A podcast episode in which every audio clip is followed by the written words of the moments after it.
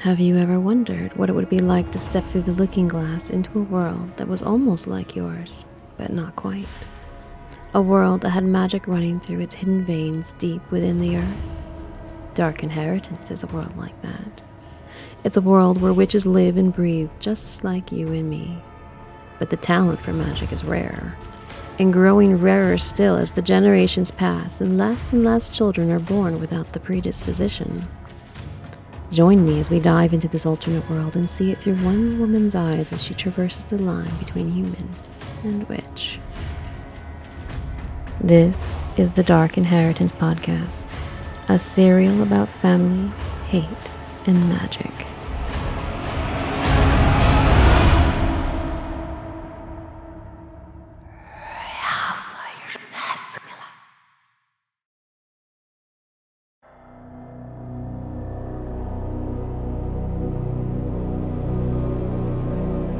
Chapter 1, Kate.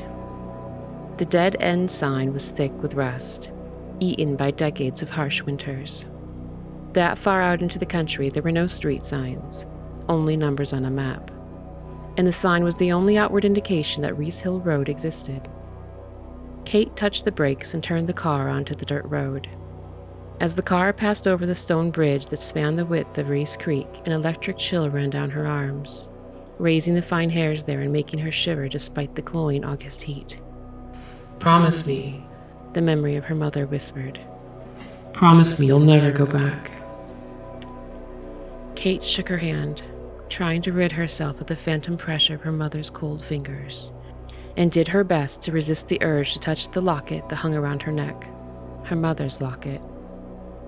"She's dead," she said to the empty car. "I don't have a choice." But like every conversation she had with her mother's ghost, it was filled with half-truths. Ahead of her, the road rose and disappeared into the dark trees that choked the lane. They spilled their shade over the packed earth. The small rental rumbled over the uneven surface, protesting as she urged it to climb higher. Memories that had lain dormant woke as the car made its way up the hill, waiting for the bus on her first day of school, walking the forest paths with her grandmother, picking wild strawberries under the hot summer sun. Each memory burst within her mind with a bright recognition, but then faded just as swiftly, leaving a sour taste in her mouth. She fingered the locket and wondered if anyone else regretted their childhood as much as she regretted hers. The car passed the Clark Farmstead on its trek up the hill. The wide porch sagged under a heavy roof, and the once cheery yellow paint was peeling.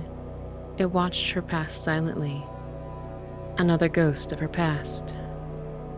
Kate concentrated on the road in front of her, the fallow fields that lingered on the left side of the road, sloping down towards the waiting forest line, were all that remained of the old farmsteads.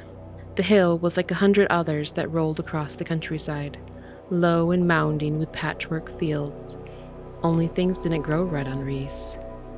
Most of the farming families had left long ago, preferring to start over somewhere else rather than fight against the encroaching forest. The Clarks were one of the few that had stayed. When the trees at last fell back and the small white house Kate was born in came into view, something inside her deflated, as the hope she hadn't realized she'd been harboring dissipated in a rush of tarnished memory. She gripped the steering wheel tight as she guided the little car into the half-moon driveway. Killing the engine, she leaned down to look up at the house through the passenger window. Her past stared back at her through the small, darkened windows. Kate shivered.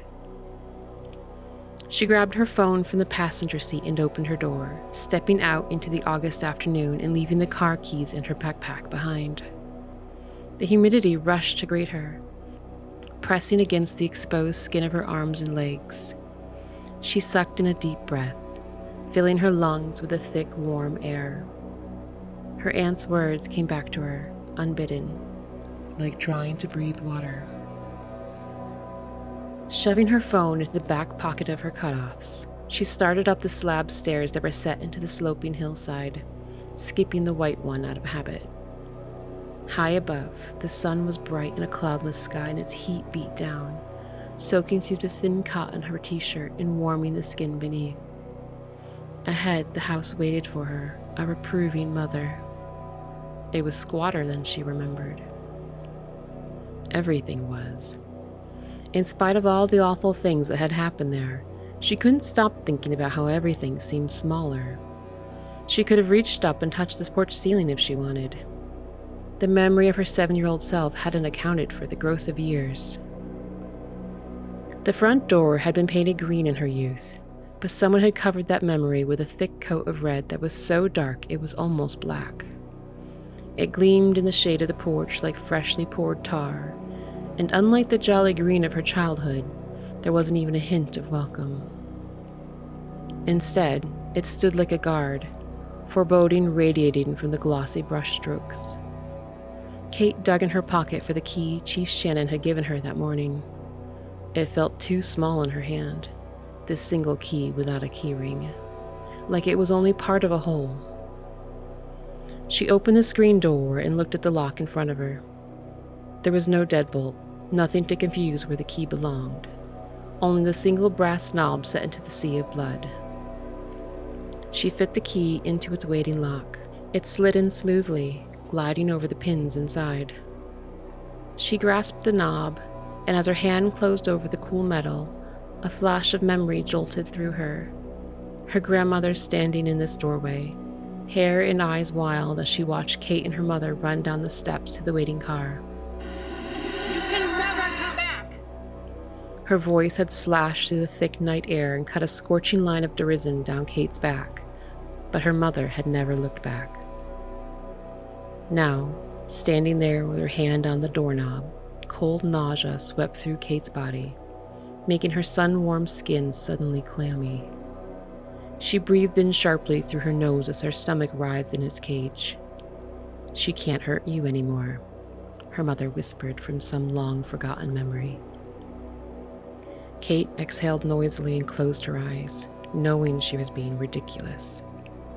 "It's just a house," she said to the empty porch. She turned the knob. It was the smell that hit her first and transported her back to her childhood. Hot wood baking under the summer sun, furniture polish, and the mix of herbs she would forever associate with her grandmother. Thyme, peppermint, and rosemary. Strength, healing, and memory, though Kate was hard-pressed to remember her grandmother ever healing anyone. The front door opened into the main room of the house, both kitchen and living space. One end was dominated by a huge wooden table, and the other by a couch that had been old when Kate lived there 15 years earlier. It was a lot to take in at once, so many memories clamoring for space. But it was the cardboard boxes that were littered about the room that ultimately won her attention. She frowned and peered into one that was left on the corner of the table. It was mostly filled with books and a few knickknacks. She recognized her grandfather's ancient wildflower field guide among the contents. Kate plucked it from the box and turned it over in her hands.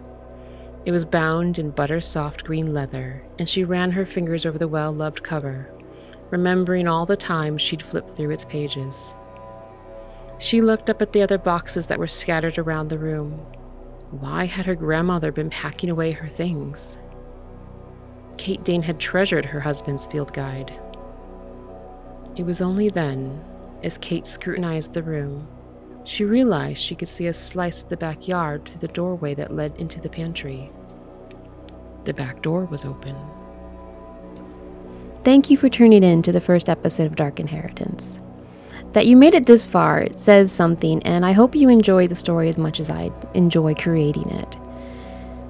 I think it has a little bit of a slow build in the beginning because you're getting used to the characters, and the location is very important, so it's kind of very atmospheric at first before we start running into the witches and the supernatural elements of the story. Interestingly enough, the story is actually based on the hill where I grew up and where my grandparents lived. This does not mean that my grandparents or my grandmother were witches. They were very devout Christians, and they would be horrified to learn that I've done this to their beloved home. But it was such a point of inspiration for me throughout my childhood. I grew up on this hill. I know the ins and outs.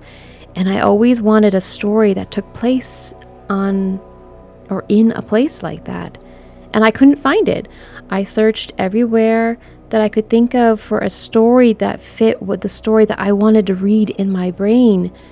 And it just wasn't there. So one day I decided that I was going to do it. That if I couldn't find it, that I would write the story I wanted to read. And I think isn't that how a lot of authors get started? That there's a story they want to read and they can't find it, so they have to tell it. In any case, thank you for tuning in. It means the world to me. And I hope you continue on to episode 2, where we meet our second main character, Tad.